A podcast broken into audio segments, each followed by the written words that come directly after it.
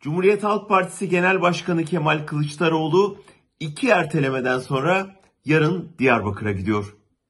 CHP lideri gezi öncesi çapraz ateş altında. Bir yanda ittifak içindeki muhafazakar ortakları var. Öte yanda ittifaktan dışladığı HDP. İki tarafta CHP'yi eleştiriyor. Millet İttifakı'nın ikinci büyük partisi İyi Parti, Kılıçdaroğlu'nun demokrasinin yolu Diyarbakır'dan geçer sözünü eleştirmiş ve demokrasinin yegane adresi Ankara'dır demişti.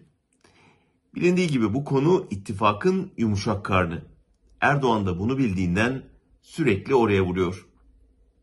Öte yandan HDP'de CHP'yi ve Millet İttifakı'nı Kürt hareketini dışladığı için eleştiriyor. Yerel seçimde ittifaka destek, destek verip büyük kentlerin kazanılmasını sağladıkları halde şimdi görmezden gelinmelerine itiraz ediyorlar. Bunların üzerine bir de CHP içindeki tutucu kanadın fazla işitilmeyen homurtularını ekleyelim. İşte Kılıçdaroğlu'nun Diyarbakır gezisi bu zorlu koşullar altında gerçekleşiyor. CHP lideri kadim şehirde ince bir ip üzerinde yürüyecek. Hem Diyarbakır cezaevinde işkence görenlerle hem HDP il binası önünde eylem yapan ailelerle görüşecek.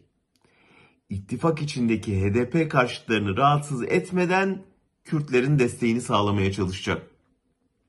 Başta sözü edilen Başak Demirtaş ya da Türkan Elçi ziyaretleri ise belirsiz gibi görünüyor. Bölgede yapılan birçok araştırma Kürt illerinde AKP düşüş kaydederken CHP'nin yükselişte olduğunu ortaya koydu. 16 ilde daha önce varlığı bile hissedilmeyen CHP'nin %12 civarında bir oy oranına ulaştığı görüldü. CHP lideri özellikle helalleşme söylemiyle bölgede sempati kazandı. Bu ziyaret sadece CHP'nin açılımı açısından değil, Türkiye'nin toplumsal barışı açısından da önemli olabilir. Yeter ki bir yandan iktidar, öte yandan CHP'yi içeriden ve dışarıdan sağa çekiştirenler engel olmasın.